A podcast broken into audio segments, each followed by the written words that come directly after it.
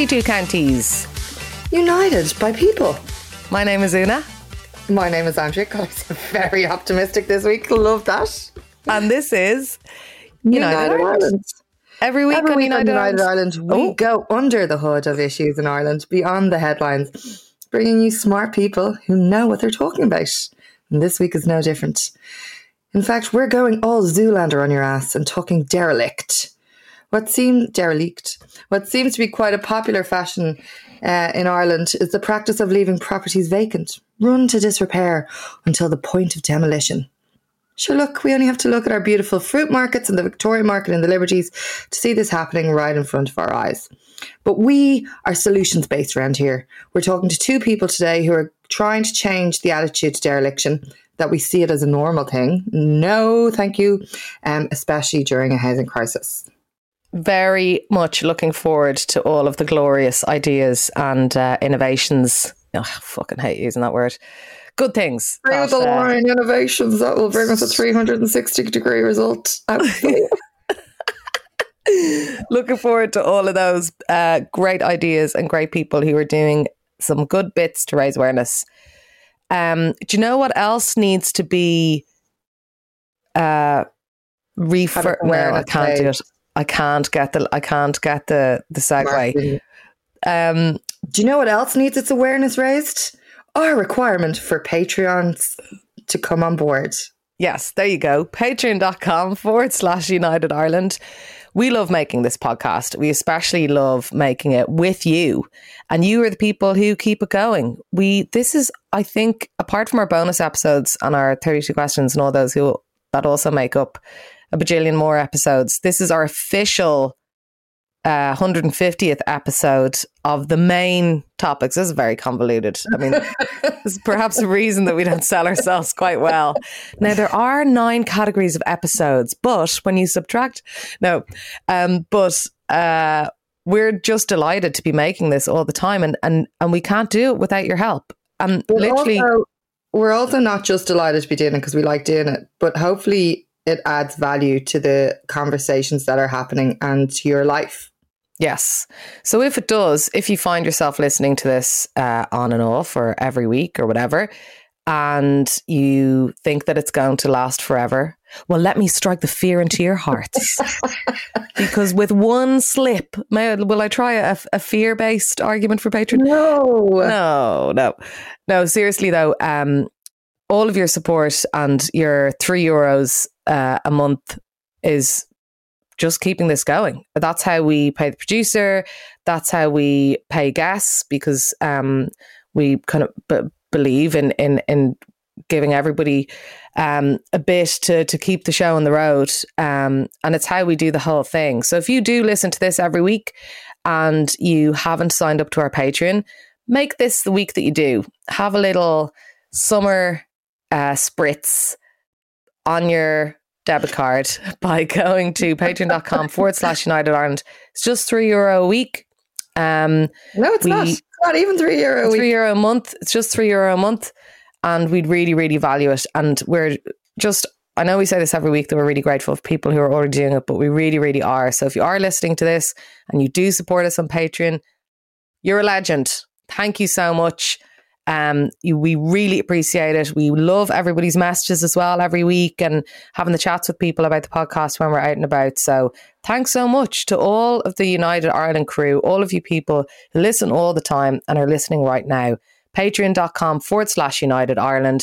Take a second out of your day, three euro a month, um, and keep us going. Right. It's the state of the nation.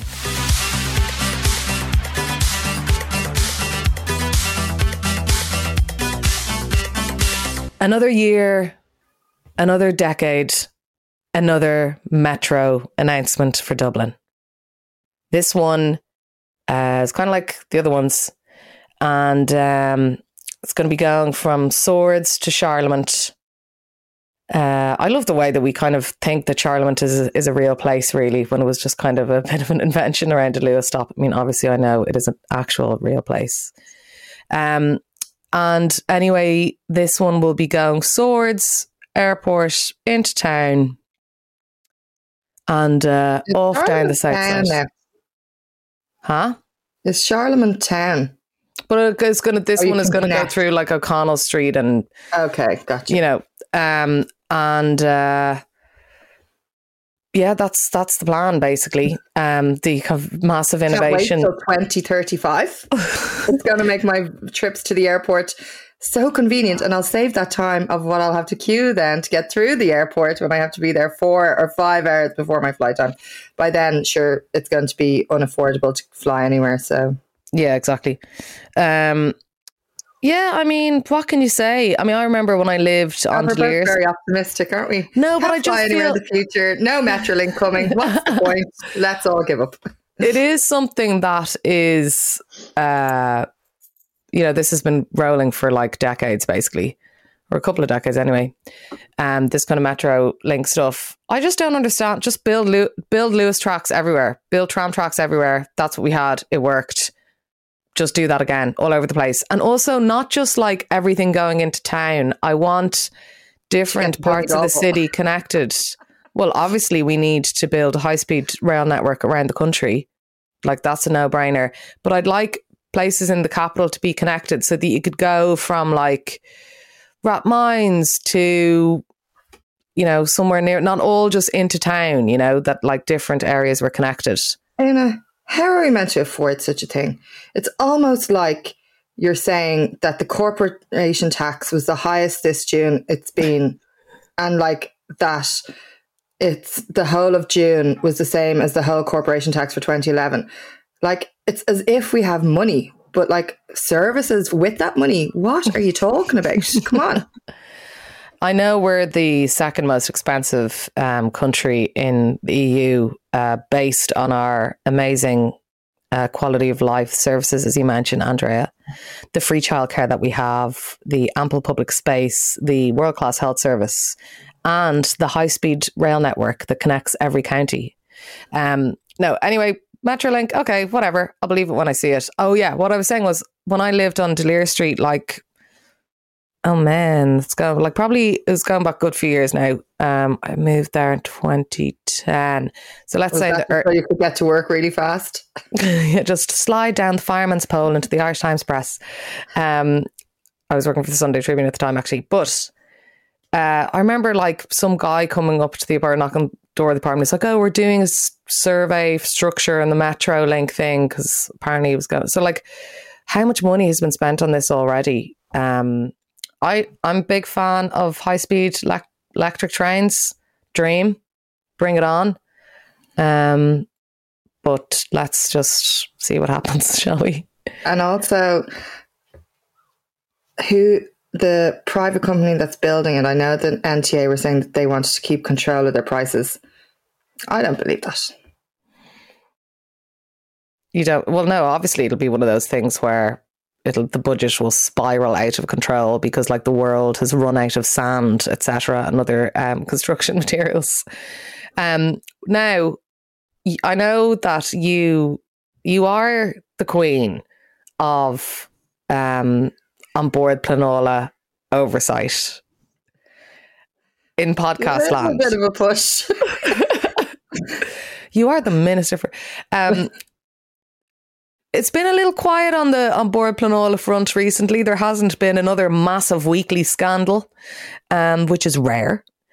But now it seems that the local authorities and other um, entities are bringing it back into the public consciousness, shall we say? What's going on with that, Andrea? So, An Bord Pleanála has been called a joke at a meeting at Dún Laoghaire County Council. Councillors actually passed a motion stating they'd lost faith in the integrity um, of the planning board following recent controversy. Now, grant, fine, we know they're in bits. It's it like the I just would hate. Imagine having a decision in front of An Bord Pleanála, and you're literally like, guys, all your challenges in the High Court with your SHDs were defeated practically. You're making these decisions, nobody trusts them, and then you're like, uh, you just see whenever it's in the paper, it's like the plans are going to be sent on board plan. You're like, oh shit, that's not great. Um, but that kind of comes going goes hand in hand with um, the Irish Planning uh, Association, IPI, they've come out against our planning systems, saying they're inimical. How do you pronounce that word? Uh, In, Inimical. Inimical to the common good. great Uh, comms there from the LIPI. What does that actually mean? Not So good. They're not good. They tr- tend to obstruct or harm, very unfriendly, hostile. So when even the planning people are like, dudes, these planning systems are not good for anyone of the common. I think the the key word there is common, really, isn't it? they don't want to be good for the common people. They just want to be good for all those Okay, rich okay, developers. okay, Andre, it's okay, it's okay, it's okay. Don't worry, they'll get their comeuppance. They'll get their comeuppance. Um, so yeah, but solutions based around here, that's what we are. Uh, and the Housing Commission has in fact launched a, re- a consultation on whether there should be a referendum on housing. Um, so if you would like to have your say whether we should have that referendum, correct, uh, you should just pop into Google referendum on housing in Ireland where you can complete the consultation. It's actually really short. It's like, it's your name, your email, and why you think we should have a referendum. I think it's very clear why we should do that. Please take the time to do that, um, because otherwise, um, we just feel like we're flailing around doing nothing. Whereas at least then we have some power. Yeah, and it's like about taking action on all sides, right, in all kind of different ways. Um, you mentioned An Bord Pleanála's uh, court nightmares there at, at at the top. There's this week there was another um, An Bord Pleanála planning permission quashed uh, in the courts. This was for uh, you'll be really surprised by this, Andre. This was for another SHD, Strategic Housing Development. Um, it was for 290 uh, gaffs or units or whatever in Blackrock, and um, that that's another one. And the reason that it was the plan, um, the An Bord Pleanála's decision to approve planning was quashed was because of again the whole inadequate EIA screening reports, um, failure to give adequate reasons for belief that proposed development unlikely to have significant effect on cultural heritage. Oh. So it's interesting that those kind of things are coming in, and yeah, the building height guidelines and all that kind of stuff. So that's another one, another one, two hundred and ninety. What if that, like, Now, what? also on the other side of that, there was news released today, or not today, this week, that the apartments that were built on the Malahide Road were all bought up by um, an investor, an international investor, when we had apparently ruled out that these were not going to happen anymore. Yeah, you see, that's the whole shenanigan loophole that they got around that bulk buying thing by investors. When the whole thing in that housing estate near Maynooth kicked off, um, the government was basically like, "Oh yeah, we're going to ban this now, so people won't be competing against um, funds for buying gaffs." But what they actually did is they only banned it for houses, and so people can still actually bulk buy apartments, and so that's why Ah. Dublin keeps being really impacted by by that kind of stuff. But uh, yeah, m- like another one in the courts. Like, can you imagine the amount, the waste of time, the waste of like public money and legal fees, the waste of resources? Like, what would happen if actually that housing, all of the, I think it's 33 now SHDs that have been had their planning overturned in the courts, if that had actually been public housing that had been planned in collaboration that wasn't butting up against um, guidelines or or flouting kind of design stuff or not doing its environmental reports properly, if that had actually been organised properly and was built as public housing in collaboration with all the different public housing. agencies.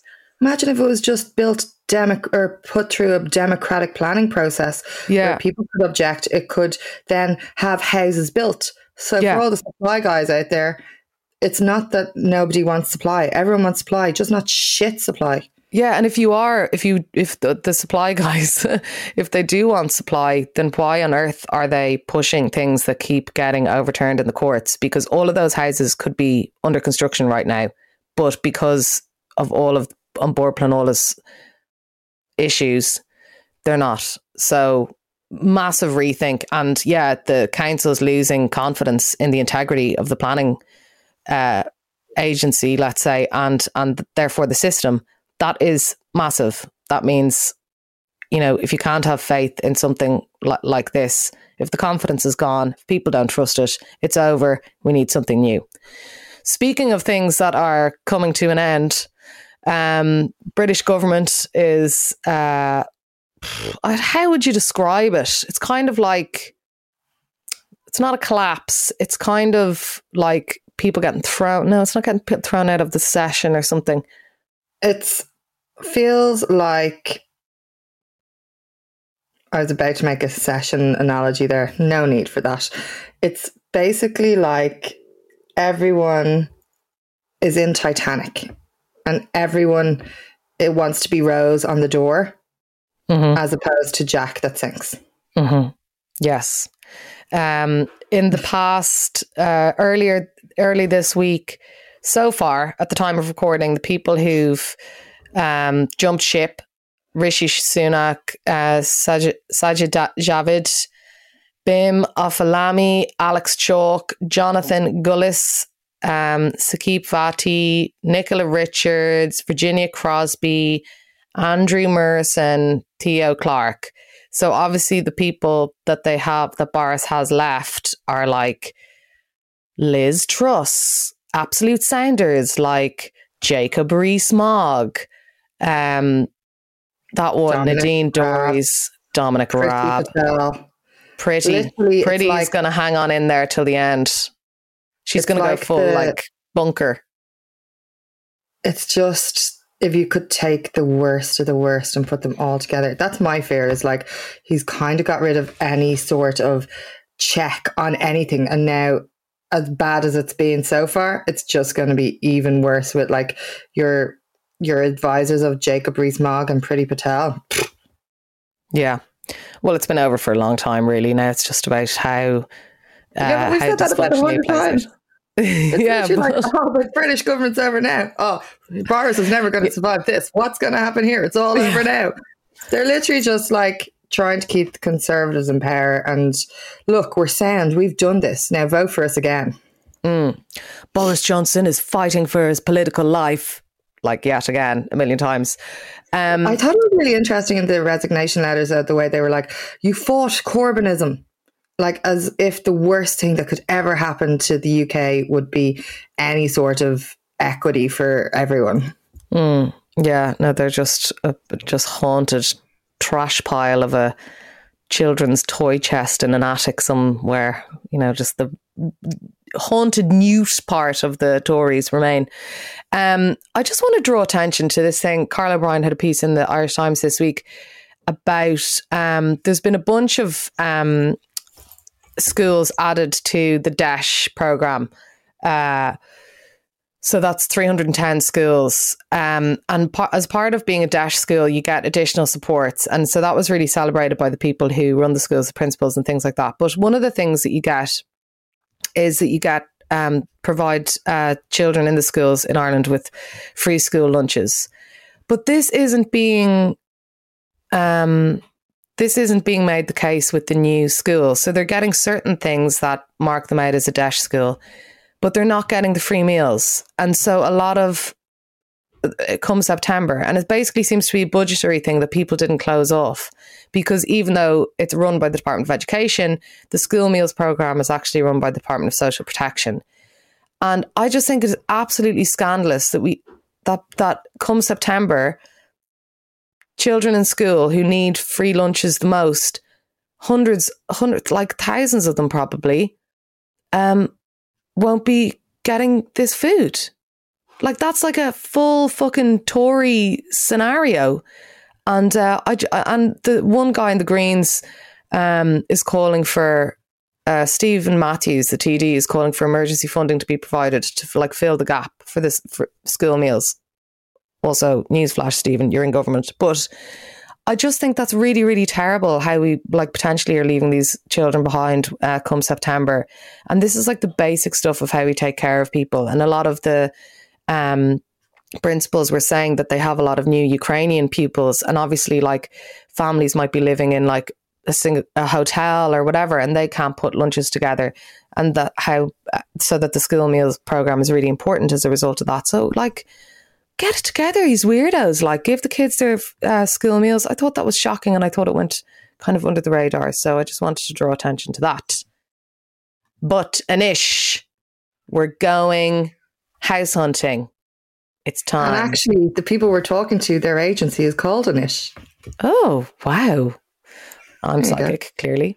Um, okay, let's talk dereliction and how to fix it.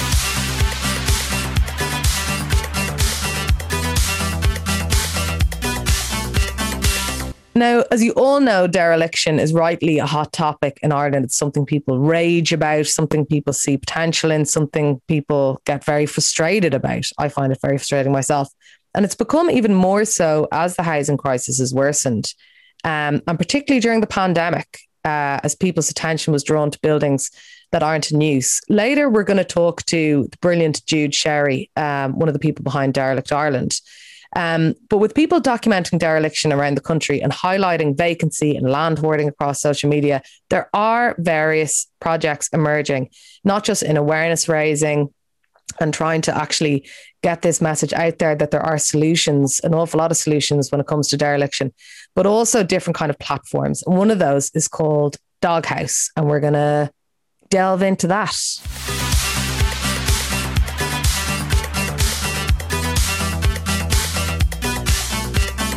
We're now joined by James McGoran, who is the creator of doghouse.ie.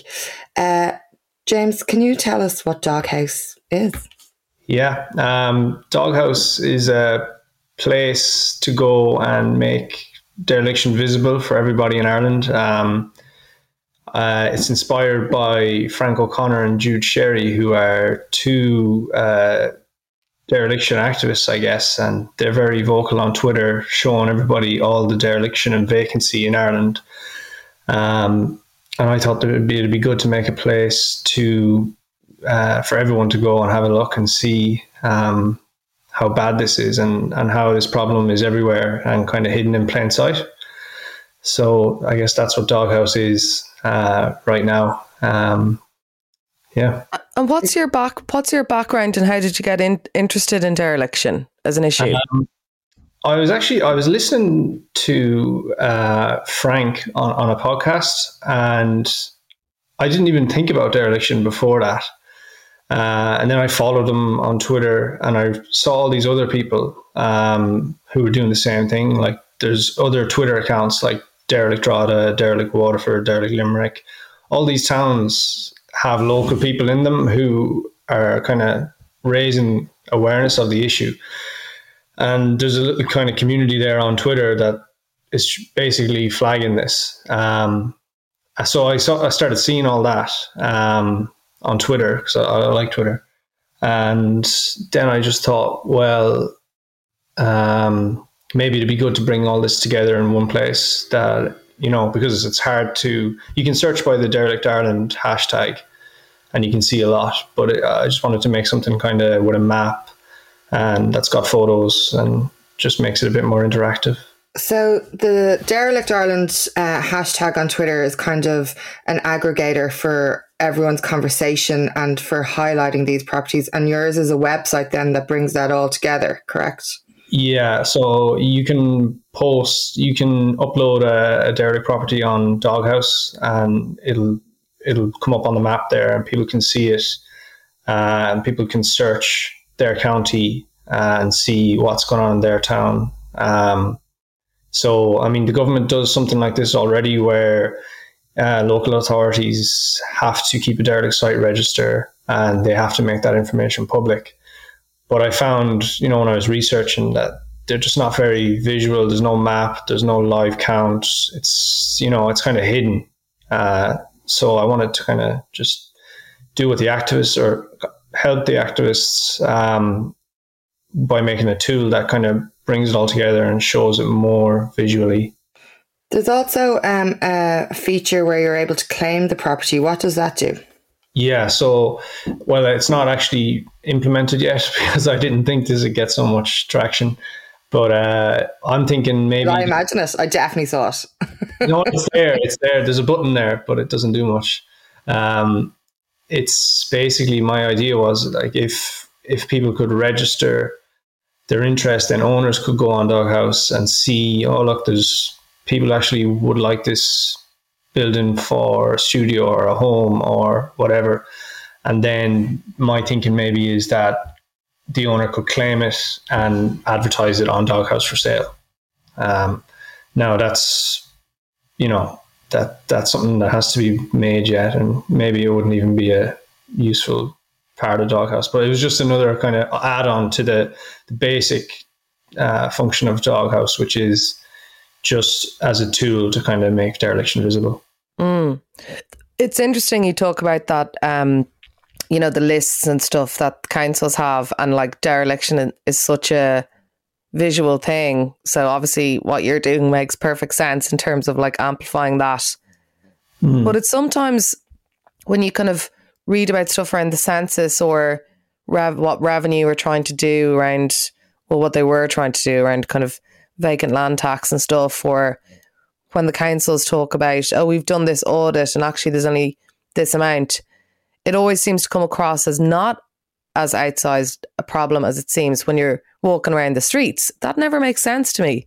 Yeah, that's you know, you know that's kind of what actually set me off was Jude Sherry had a, a thread picking apart one of um, revenue. I think it was revenues vacancy survey, um, and it's an excellent thread. Um, and she just picks it apart bit by bit and shows why it's kind of a pretty poor um, survey. So I think that that probably set me off. Then I was like, oh, sure, we'll just do it ourselves then. Um, why can't the people just do it themselves? Just log, log properties. Everyone knows. Everyone, you don't need to go anywhere, five minutes anywhere, any direction, and you'll find one.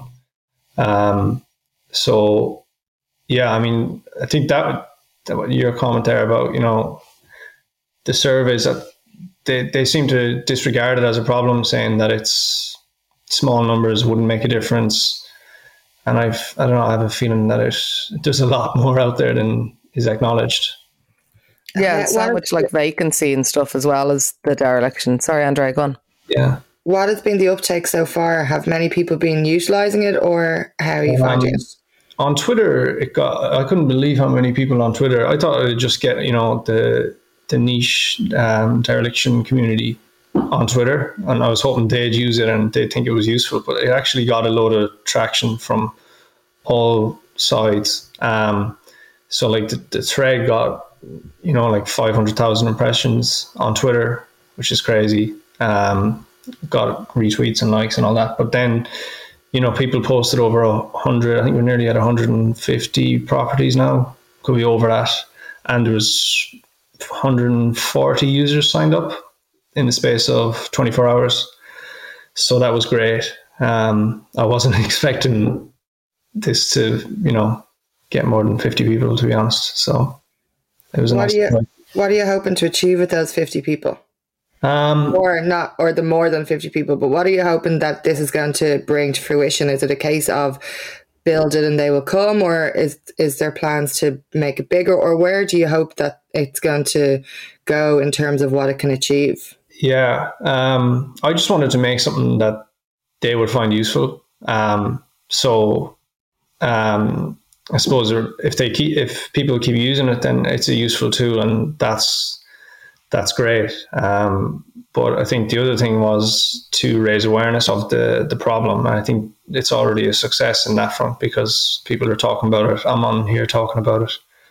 So um, that's what the the community at the core are trying to do is just you know make this problem a conversation because people seem to just think it's normal but it's if you go to a european country you don't see derelict properties everywhere and vacant properties everywhere um, and i think it's just in this country people think oh yeah that's just um, how things are but it shouldn't be like that especially in a housing crisis any other ideas for government to solve dereliction what would be your like dream bucket list? Um, oh, um, I'm not. I, obviously, I don't.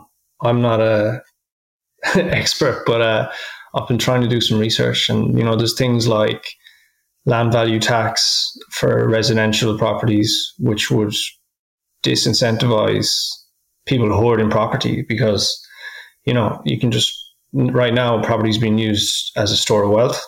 I think, um, and there's no uh, disincentive uh, against that. So I've been reading about land value tax, um, and I know there's loads of other uh, things. I mean, there is already a derelict site levy that doesn't seem to be um, implemented, but that that's a tool that could be used. That's already written. Um, that local authorities are supposed to look after. So yeah, but they kind of weren't resourced to even collect the, the, yeah to collect the yeah, fines. Probably, they're probably totally. I know they, they, they want their towns to be uh, as thriving as possible as well. So I'm sure they'd like a bit more help with that.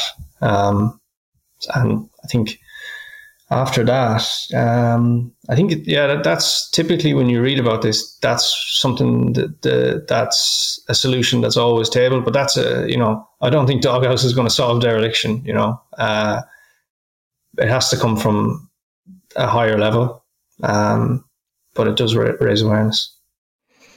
Well, it, it absolutely, help. yeah, definitely will help. It's fascinating when you when you look through the property. I mean, it's kind of like haunted daft or something, you know. yeah. but it's uh it's really it's you know, I think I can definitely see a lot of people kind of gravitating towards it and and, lo- and looking through everything and yeah, and hopefully um you know that that that those properties kind of start moving then as well because there's such egregious yeah. examples of of um of, of of dereliction around the country. So you're doing a really great thing dog-house.ie, dog-house.ie.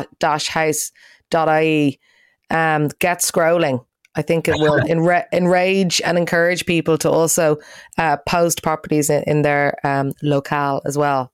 Fair play, James. Thanks very much. Thanks for having me on. It's great to talk.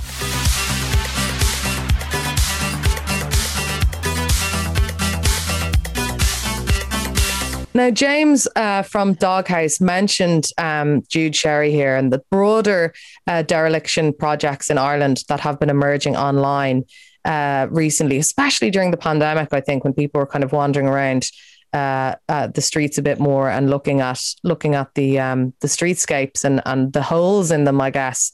So we're delighted um, that Jude Sherry is here. Jude, can you talk to us about Derelict Ireland? How did that project come about? Hi, hi, Una and uh, yeah, Andreas. Thanks for having me on today. Um, yeah, so we started. I suppose we moved back to Cork. Myself and my partner Frank O'Connor moved back to Cork in late 2018. Um, so we both work as sustainable designers or systems designers. So we both look at how we use our resources and to use them in an efficient way. And we both do that on a product level and on an urban level.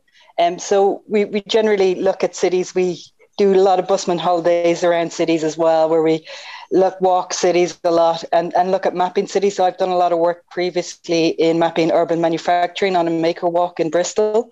And um, so we were looking when we first moved to Cork, we started looking at that city in that context of the urban environment and the urban systems. And um, I suppose it was during lockdown, really, we most of our work was still international before COVID. And then during lockdown, we were like everyone else grounded in Ireland. We were grounded then in Cork City. Um, and it was still a new city to us. So we walked it, we were walking it anyway, and we continued to walk it a lot. And then during June 2020, Frank posted uh, his, an image of a derelict building. And once we started, we, we were aware there was a lot of vacancy and dereliction from just walking around anyway. Um, but once he started to post that, he posted another picture a day later, a few days later, and then he continued on posting a, a derelict building every day for a full year. So we provided a, a daily dose of dereliction. So a different building in the city centre, two kilometre radius of the city centre over a whole year. So that shred amassed about 450 properties. And by the end of that year, um, we had a huge amount of traction on Twitter um, but also in the mainstream media and press and radio and, and documentaries, TV and stuff as well. And um, so there was a lot, lot obviously hit a nerve with a lot of people. It's not a new topic to Ireland. Um, it's been here for a long time, so a lot of people would be familiar with it. But what emerged out of that was other people on Twitter coming back with suggestions of hashtags and derelict Ireland as a hashtag um, came out of that. Now we had also just we had released a report based on the TRED. We'd done a huge amount of study research into each of those derelict properties that Frank shared. So we looked at all the publicly information about those properties. So everything from its heritage details, its planning history, its sales histories for every one property. Um, and we call that uh, report This is Derelict Ireland.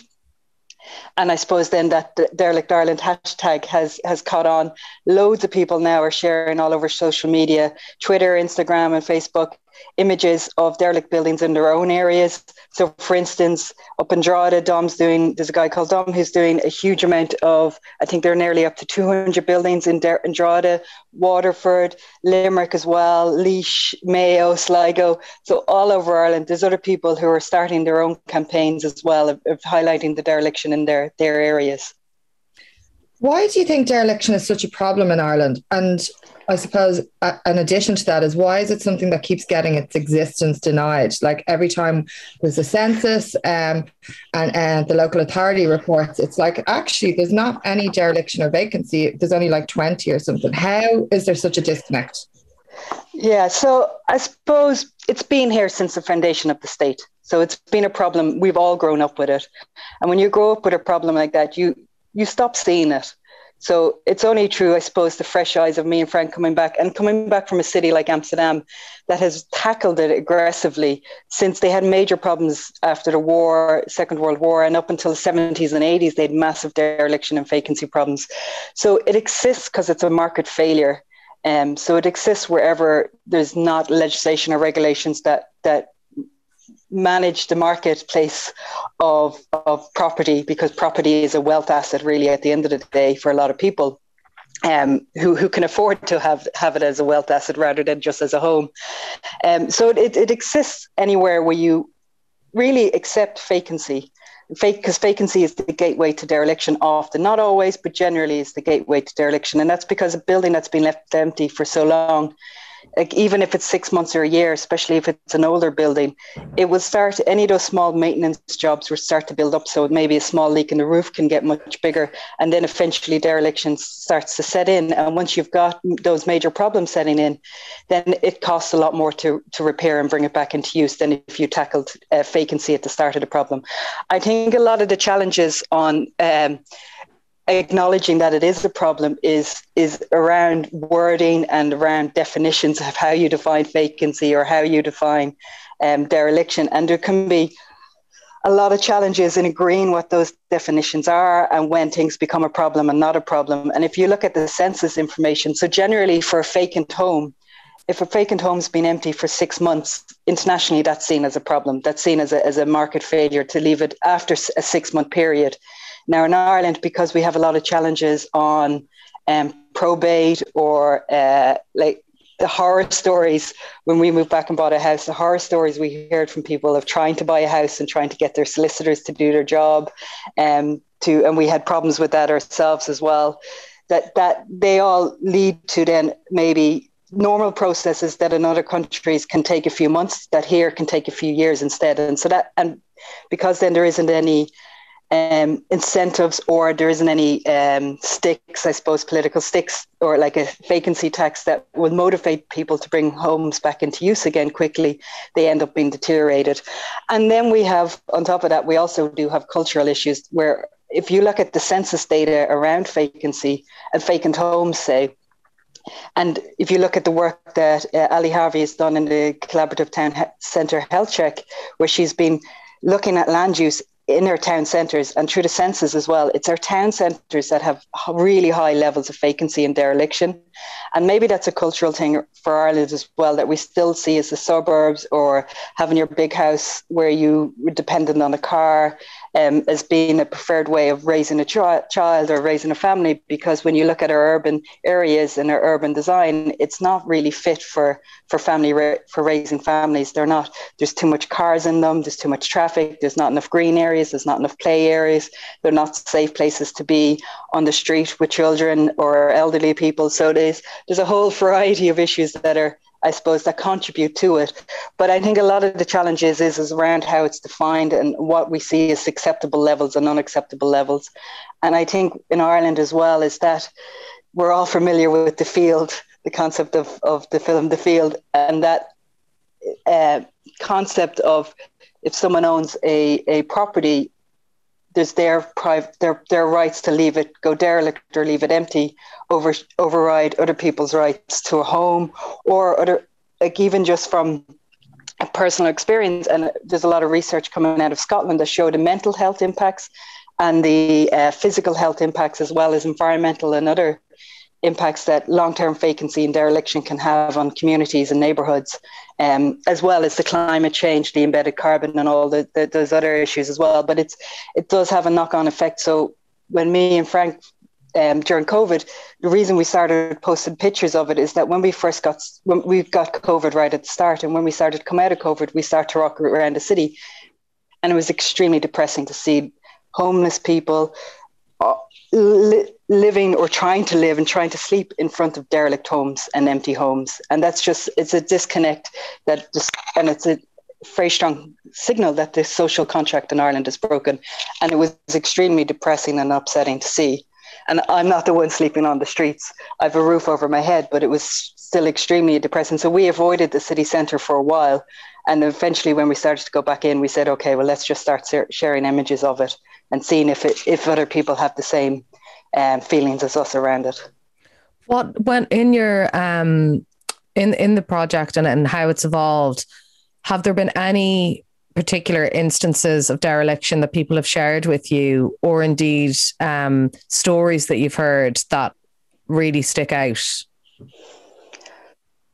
Um, I think some of the ones that really stick out are the buildings that have been empty for decades and decades and decades, all through the boom. So you can, up until the 80s, we can say Ireland was a poor country. We didn't necessarily have the money to spend on things. But anything that's a, a derelict building that's gone through the boom in Ireland, and then really a second boom we're going through now and is still derelict, I think that raises serious questions. And that was quite shocking that um, I suppose when I looked upon where I grew up, there's derelict buildings that have been derelict my whole life since, and I'm in my 40s, so that's all 40 years. But there's ones in Cork City, particularly beautiful old warehouses that have had multiple planning applications approved on them, that had plans. You go through the press, there's plans, there's plans, there's plans. And unfortunately, they still lay there uh, derelict, or, or they've gone through mid work and have half the work done on them. And um, so unfortunately, sometimes you see some of that heritage value lost, but they still end up end up derelict. So that's I think those ones that people have said that yeah they've, they've been derelict for a long time are, are the shocking ones. Mm. Uh, what do you think you would like this project to achieve? Obviously, the end of dereliction, but like, what do you think it's achieved so far, and what are your goals of where to bring it, and what the end goal is for it? I think we're still asking ourselves what the end goal is continuously. Um, where do we see it? I suppose we didn't set out to. It didn't set out with a defined project. It kind of evolved as it went along. Um, so it, it's it's quite a. It's kind of we we just put stuff out there, and it's it's kind of a, taken. It's a life of its own and, and overtaken our life as well without us necessarily planning to do so. But because we've worked in sustainability for so long, we're used to that idea that, or that used to the mindset that you have to campaign, you have to work, and you have to constantly push for things without necessarily knowing what the end goal is per se in terms of you have hope that there's change you'll have hope that there's things can be different and uh, we'll always have hope but you'll know there's always be continuous setbacks within that as well. Um, and tackling, like, my preference would be to tackle vacancy hmm. um, and to stop that long term vacancy. And if, because otherwise, if we just end up tackling dereliction alone, you'll always have more properties coming into dereliction. And so we started that thread two years ago. There are properties now that we didn't include originally because they just looked vacant. We weren't sure necessarily, but they've now entered into dereliction because parts of the building has started to fall down. So it's definitely tackling that vacancy. I think it's the culture change. Um, and so that's really hard to pinpoint or to say that it's actually happening or not. But it's that that widespread acceptance to get the political will to actually start changing these things. And the report that we had, This is Derelict Ireland, uh, tackled 10 common myths that were around dereliction. So it's I think we have a lot of urban myths around dereliction and vacancy. Um, and so it's tackling those and, and saying that actually it is solvable. We can change it through whole mechanisms of carrots and sticks. There needs to be grant systems. There needs to be support systems. There needs to be the knowledge and skills. Um, there also needs to be uh, you know, we need to access materials. We need to access, especially the tradespeople, to be able to do do the work to bring buildings back into use. So it's a it's a whole mix of things that need to happen. So seeing something like James bring along the doghouse that we can start mapping it, where owners can start maybe then looking if there's a, a demand for their property, can start selling it, getting it back into use. That that's a preference. If we can see, and I suppose a big motivation is trying to get people back into making into urban areas, whether it's rural town centres, uh, small villages, or city centres to make them livable and attractive for people. Because at the end of the day, the most sustainable building is the existing one. And the most sustainable lifestyle we can live is a more urban lifestyle where we can walk to everything, where we can cycle to everything, where we have everything available and we can use less resources to provide those essential services to everybody. So I suppose it's overall motivations around that sustainable living. Amazing. Um, you know, Jude, like what we haven't said in this conversation is just well done. Like you're doing the Lord's work, you and Frank, and like it's re- it's it goes to show like that it's taken off because people people get it, they're invested in it, they care about it, and one of those simple things that they can replicate in their own uh, in their own local area, and it kind of just creates this grassroots dereliction activist movement, basically, which which you guys have been so central to. Um, you know, when you're talking about the political will, there obviously tale as old as time. Uh, some there's an obvious problem, and there's no political will to solve it um, or prioritize it. Have you heard anything from any particular politician or any particular party that you feel, oh, they actually get it, and maybe they would do something? Um, I'd say there's there's there's a number of parties like Fianna Fáil are saying they want to bring in uh, vacancy tax. I think it's generally the revenue office um, department uh, and um, that are, are saying it's not not really an option. So I think there are there are on that level, Fianna Fáil are looking to at least they're saying the right things. They're saying about bringing in a 30k grant for um, homeowners who want to buy a uh, long-term empty or, or derelict building. It's the reality will be when they actually bring that into place and, and how they define that and set it up to make sure that it works, especially for first time buyers who I think some of the challenges are things like get accessing a mortgage for a long term vacant or derelict problem. So it may not be per se a, a, a direct intervention, but it's making those things more accessible, whether that should be through credit union. Um, Thomas Gould, who's our local uh, TD for, for Sinn Féin, he's been pushing it a lot, and Cian O'Callaghan from Social Dems as well has been pushing it a huge amount. Um, but I will say, like, for what we're doing, w- I suppose our aim is to try and keep the pressure up a little bit. But if it was just me and Frank doing it, no one would have noticed. You know, the media. It's it's up to everyone else then to. It's other people sharing their derelict buildings on Twitter that has made it a movement. Otherwise, it would just be two people shouting into the air.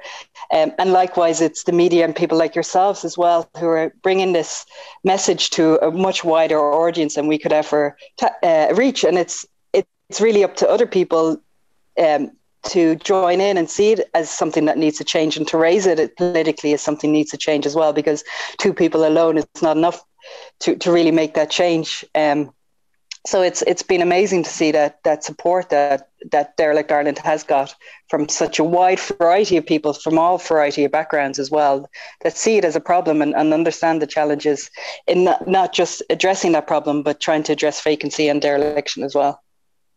Uh, thank you so much for all of this. Before we let you go, we're very solutions based around here these days. What solutions do you think should be implemented? Two immediate policies you'd implement. So the two ones we'd like to see are compulsory rental orders um, that they have in the Netherlands. That if a property, a habitable home, is empty for six months, the council can go and put a tenant in them. Um, so the owner still owns the property, but at least it gets used and rented out. So that's one thing we would like to see. We know that will take longer to implement. Um, and something else that we'd like to see much quicker would be a compulsory sales order, especially for the long term vacant properties or properties that need some work to bring them back into use um, is to get these back onto the market and get them back into use as quickly as possible. And a CPO can take a long time, mm. um, and unfortunately, maybe doesn't reflect the actual market price. But also, then the councils, because of the, the structure that they're set up with, the departments don't give them the freedom to spend their budgets to actually bring these properties back into use quickly. So to get them back onto the market, to get people like us, like um, to buy these old properties, to make sure that they have the mortgages to buy them, and to give people a chance, especially young first-time buyers who have the energy and the will to spend, maybe do some DIY as well as get skills in, but to give people a chance to to get a house that they can buy and do it up themselves to live in over time. So they're, they're the two main things we'd like to see. Well, I mean, they're brilliant ideas. I have I haven't actually thought that much before about the compulsory rental orders. That's a no brainer and takes the whole you know argument about like you can't just be selling people's properties or seizing properties you know uh, so that's that's really really really helpful well done keep it up and obviously people can follow the hashtag on derelict ireland um, you know, connect with people who are also doing this, put up photos of your own. Uh, obviously, look at Doghouse as well. Um, and there's loads of other bits kind of emerging. And I really think that this is, you know, people think about dereliction as such a depressing thing, but there's so much potential actually it's about potential in, in those derelict buildings um, and in the vacant buildings. Um, so we need to we need to take that because the solutions are literally staring staring us in the face even if the roof is falling in um, intellectually sometimes in terms of tackling this kind of stuff. So thanks a million and keep up the great work jude. Thank you. Thanks a million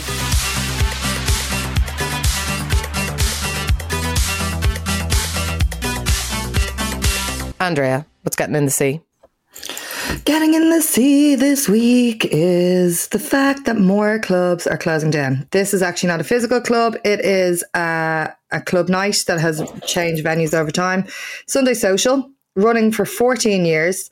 Um, but now it has been forced to close because since COVID, um, there's been very stringent enforcement of the 1 a.m. Sunday closing.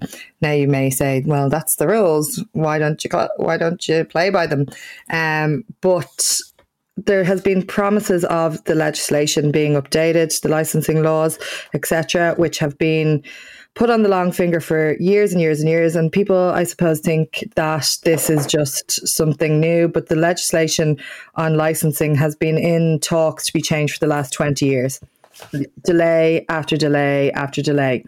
Um, and whilst these changes are apparently in the post, in the meantime, clubs are falling by the wayside.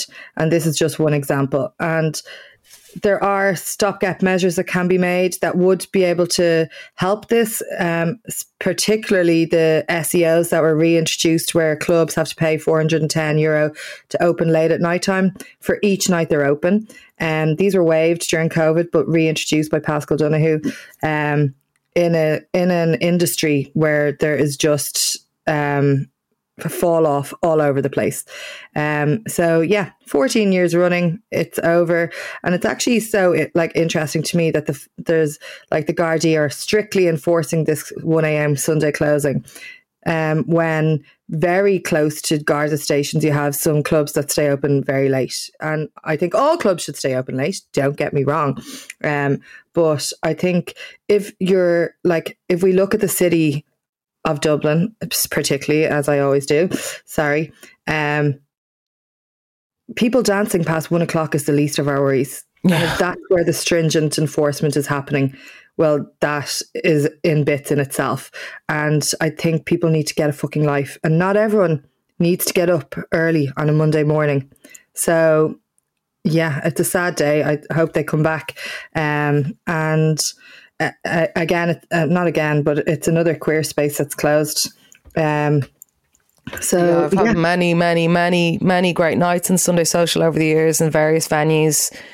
Um, from the rooftop of um, Bob Bob's there in Temple Bar to um, Dame Lane, all of the different places that it's been in Odessa, uh, which is gone as well. Um, and you know what was really significant about the Sunday Social was when it started. Um, during the recession, or it was like a real kind of site of refuge during the recession because obviously um, not a lot of everybody knows that Sunday night is a big night for um, the service industry, for example, um, and also a big night for you know people who like are working in the clubs or whatever, and that's their night to go out and and.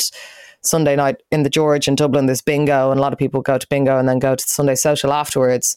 But because of that setting that it had on that rooftop, um, it was a real kind of haven kind of it felt like you were kind of a, like floating above the city like outside and above all of the grimness that happened.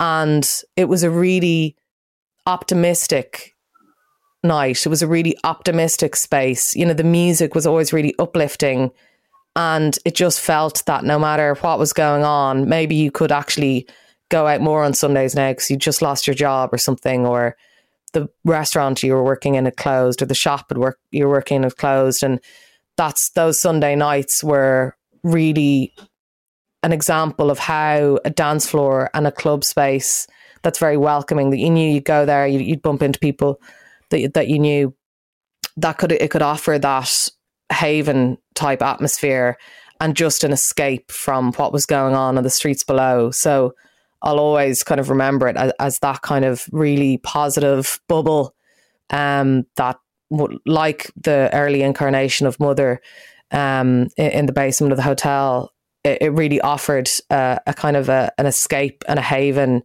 and a meeting place. And, you know, that's so important in, in club culture, in queer club culture, and just in dance floors in general, that they do offer those um, points points of refuge and escape. And uh, it's really it's always really sad to to see a long running club night or club go like that. So thanks for the also, memories.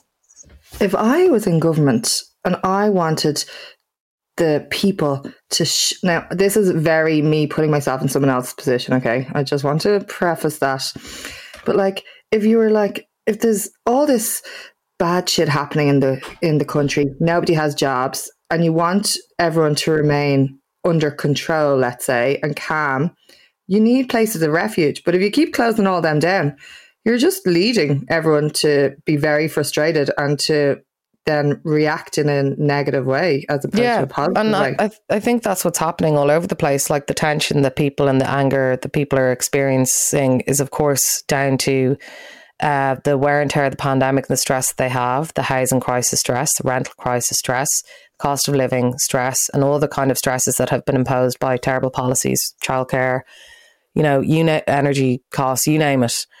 And um, I think another stress is exactly what you're mentioning, Andrea. It's the fact that people don't really have many places and outlets and spaces to just hang out and relax for like the temperature to come down within the, uh, their own their own lives, for their rhythm to slow in their own lives.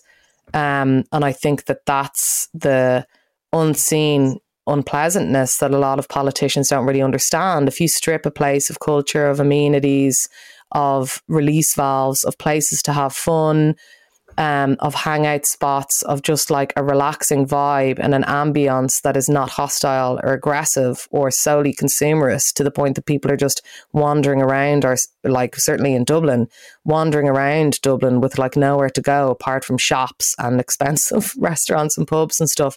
When you take that away from people, people become quite unmoored and stressed out, and like happier cities that have a calmer energy provide areas of respite and areas of release and areas of culture and you know the the meditation and the gorgeousness gorgeousness that art and connection gives us.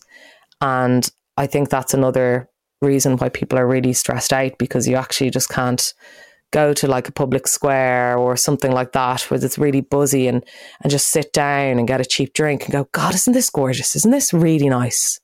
And i think that that's um a, a thing that's bubbling under the surface. So we need to take back our public spaces and create them and take back the clubs, and it's all going to happen. But now it's time for It's Bananas.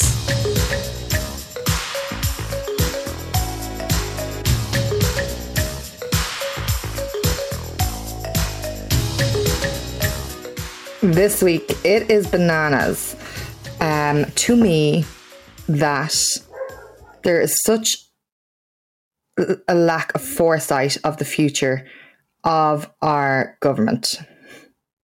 That's it. I'm only joking. Specify. Uh, Let's give me some specifics. Okay, so research was carried out by the ESRI, funded by the Pensions Council, saying that estimating that 65% of those people currently aged 35 to 44 are likely to become homeowners by retirement. Um, given current trends, whereas currently 90% of those currently aged 65 plus have their own gaffs. Now that thank you for doing the research, correct? But like obviously research probably not required given that nobody at age can get gaffs in the first place. So obviously they're not going to have them in the future. Um, but it's like you keep seeing these housing policies that are driven by build to rent. We're going to make a rental thing, blah, blah, blah, where there's this lack of foresight that's happening of like, what happens to everyone when they've nowhere to live, when they're older, um, pensions are down, and as a country, we're going to have to pay way more for this moment of saying that we have all this money coming in from all this corporation tax and investment and making us a really rich country. But a really rich country for who? Because nobody seems to be getting the trickle down of it. Uh, we don't have services, we've nowhere to live, we've nothing to fucking do.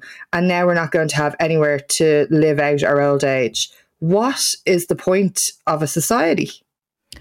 Yeah, I mean, it's uh, people have been talking about this for years and years and years. The time bomb of pensions uh, in Ireland. You know, simultaneously we are a low wage economy, um, and how, how, work culture has changed in terms of a lot of people in contract jobs and so on, and, and not not not uh, not having pensions basically. Um, and it's it's like it's really really massively serious issue. And this is what happens when you hand everything over to the market and private companies they don't give a shit about where people are going to be living and people's quality of life as pensioners in Ireland. They're just turning profit. And also a lot of um, a lot of developers who are building build to rent stuff or student living stuff or whatever are also in the nursing home business, which is another racket, you know, where you basically have to give up your gaff to to to get a place in a nursing home effectively under whatever it's called the fair deal or some kind of uh, ridiculously ironic um, policy title. You know companies like Bartra and stuff are, are massively into nursing homes developers like them. So yeah uh, we should do something on this more because like the the figures are really really stark and it's worth looking up that research as you've highlighted andrea. But now let's grow old together with our fave bits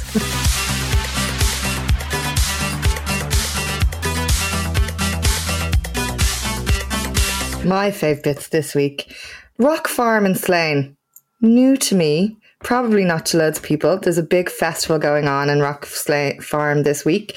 Um, but I was there as part of a group for a camping, more like glamping expedition. It's just really lovely. The food they provide comes from their farm. Uh, you can do barbecues, gorgeous shares. I just thought it was really nice. Um, Speaking of food from the farm, Green Earth Green Earth Organics is a vegetable box. Um, been following them on Instagram and uh, how the food is made and produced and straight from farm to table, and just the difference of buying your food directly from farms, what an impact that can have um, versus buying from a supermarket, and especially as we are going into questionable food security times. Um, fishermen can't go out fishing anymore because the price of diesel is and too much that so we're living on uh, frozen fish at the moment. We're going to run out probably in the next few weeks. Um, even if they fill their their this is meant to be five bits of rats. Even if they fill their boats with fish though it wouldn't be worth it because of the prices they get because they are not selling the market they are selling to the market and also the price of fuel is so big that it's impossible to make the money back. So as much as you can support farmers. We don't grow enough food in Ireland ourselves. The good stuff we do grow, we export. We need to become more sufficient at uh, growing food for ourselves and being an island. This should be a, what we do anyway. So yeah, we should anyway, be a giant organic farm. Yeah, Green Earth Organics is a good place to start. Um, Tain uh, The Women's Stories by Karina Tynan and illustrated by Kathy Tynan is a retelling of the Irish Iliad, if you will, um, full of all the mythical stories from a women's perspective. Absolutely gorgeous, well worth looking into. Um, really enjoying that. And also, if you feel arty and you've always dreamed of being a nail artist, but thought, no, I can't do that. I'm not going to train all that, blah, blah, blah. We are doing a fun nail art class in Trop Pop on the 31st of July. If you would like to sign up for that, pop onto our website and do. Stunning. My, my fave bits, um, something I'm very excited about this week. I am interviewing Fran Lebowitz at the National Concert Hall on Thursday. Uh, iconic, amazing. I mean, what can you say about her? Um, I'm. It's going to be great evening. It's sold out, but of course, it's um, COVID return ticket returns world, and we just live in it. So if you want to go see Fran Lebowitz, um, lots of people will have watched "Pretend It's a City," the um, documentary series she made with Martin Scorsese on Netflix. Uh, keep your ears out for returns and any guest list doing it. Any guest list? any guest list? No blags going no black scan, unfortunately. Um, but yeah, and uh, if people are, if any of our listeners are going to check out the Fran in the evening with Fran Lebowitz in the National Concert Hall in Dublin this week, I shall see you there. Another event coming up is so uh, Hawk Mountain was our book of the week last week. Conner Habib, friend of the pods, uh, new novel. He's doing an event with Caitlin Doughty, who, who hosts uh, this podcast called Ask a Mortician. She's a mortician. Uh, it's about the body and mad things like that. And Mark O'Connell, the great Mark O'Connell, uh, who wrote um, Notes from Apocalypse and To Be a Machine about transhumanism, they're doing a chat at Fumbally Stables in Dublin 8 on July 28th. So if you're into books, bodies, horror, and those three brilliant kind of writers and speakers, that'd be a good vibe to go and like hear some interesting stuff. The outdoor gigs this summer are just giving me life. Like I went to see Haim at Trinity, gorgeous. Also, really great sound, which I very much appreciated. And I'm raging I didn't go to Fontaines in Iveagh Gardens at the weekend. Um, but I'm going to make up for that because I'm going to go to Caribou. Uh, Me too. Oh, no where Are you going? Yeah. Deadly. Will we go for a drink before?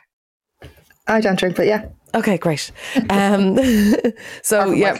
really looking forward to to that. Um, so go on, everyone putting on the outdoor gigs. Speaking of outdoors, um, Dublin Digital Radio, my faves, they broadcast from the complex in Smithfield. But this Saturday, they're bringing the studio onto the street, and they're going to be broadcasting outdoors outside the complex uh, there um, for the afternoon. And I just think that's deadly, and I love them. So if you're around town, maybe swing by there and catch some tunes. Um, Galway Film Fleadh is on uh, this week. So hello to everyone heading down to that. Hope you have a ball. Uh, Joyride is opening it. Emma Reynolds film Nothing Compares, which I was doing the Q and A uh, with Kathryn Ferguson, the director of that up in Belfast, the new Sinead O'Connor doc. That's there. There's loads of great bits. Uh, so I hope everyone has. Secret. Huh? How to Tell a Secret. Oh yeah, Shaun Dunne's film with Anna Rodgers. Yeah. Yes. Uh, there's loads of really good stuff there. So I hope everyone at the Fleadh has a ball. Speaking of film, I watched, I had this really weird moment where I was clicked on Mubi and the main film that they were showing was this film Endless Summer. And what was strange about it was a month previously, myself and Sarah were in a cafe in Berlin and there was this big poster of that film on the wall and I was like, Endless Summer, I really want to see that film. And then it just like popped back in again. So obviously it was signed from the universe. So obviously I watched it. If you do subscribe to Mubi or you want to rent it online, it's a 1966 surfing documentary by Bruce Brown. It has an amazing um, backstory that basically he was shooting all this kind of surfing footage um, with his friends in the US mostly and well Hawaii really and uh, California and shooting on Super 8 or whatever. And then he basically kind of got $50,000 to make this documentary where they surfed around the world. Um, and uh, he shot it, and it is just so unbelievably stunning. But nobody would pick the film up at the time. Um, and he would basically just show it in different places and, and narrate it live because he has this very unique kind of narration to it that really kind of broke the very formal documentary narration type style. Um, and then basically he just kept showing it. He kept like buying out cin- or like renting cinemas and showing it and showing it. And then when it was eventually released um, from that like 50,000, I think it made like 6 million instantly and became this huge cult classic. So if you like vintage surfing documentaries, which I do, um, you'll enjoy Endless Summer. Um, another film I watched. like Point Break? No, it's more like just. I was joking. I love Point Break. Great film. Great film. Um, uh, Kathryn Bigelow, right? She didn't she direct? Keanu Reeves. um, so I also watched this very fun, super random um, queer short film called The Demons of Do- Dorothy. Um, I'm just going to mention it because it's absolutely hilarious. It's just like a total meta take on like trying to make a queer short film. Um, it's very funny and surreal. I want to put the Lucky Tor- Lucky Tortoise um, in my fave bits because meals in Dublin City are so fucking expensive right now, and everybody's doing a tasting menu, and you have to spend like seventy quid. So I just want to shout out uh, like Lucky Tortoise, where you can like pay. I think it's like twenty eight euro for like all in family style meal that you can basically share with two people, and I just think that's really good value and it's really annoying to to not have accessible um, re- restaurants that are affordable uh, in a European capital. It just seems to be like really expensive or fast food, um, or like just kind of like crap stuff in the middle that is also really expensive. Um, and we all know the reasons for that. Blah blah blah. But I just want to say, well done, Lucky Tortoise, for actually having a bit of a vibe for that's not going to beautifully designed Oh, I didn't go to the one in Temple. I haven't been to the one in Temple Bar yet. It's the one on Angel Street. Um, but yes, I hear that's lovely. Uh, shout out to Daryl McCormack, uh, Irish actor. He was in Fair City. He's now starring opposite Emma Thompson in Good Luck to You, Leo Grande, the um, Emma Thompson film. I just think that's deadly. Another amazing Irish actor doing really, really, really brilliantly. So fair play to him. And my other fave bit is the profile piece on Lisa McGee in the New Yorker. She, the creator of Derry Girls.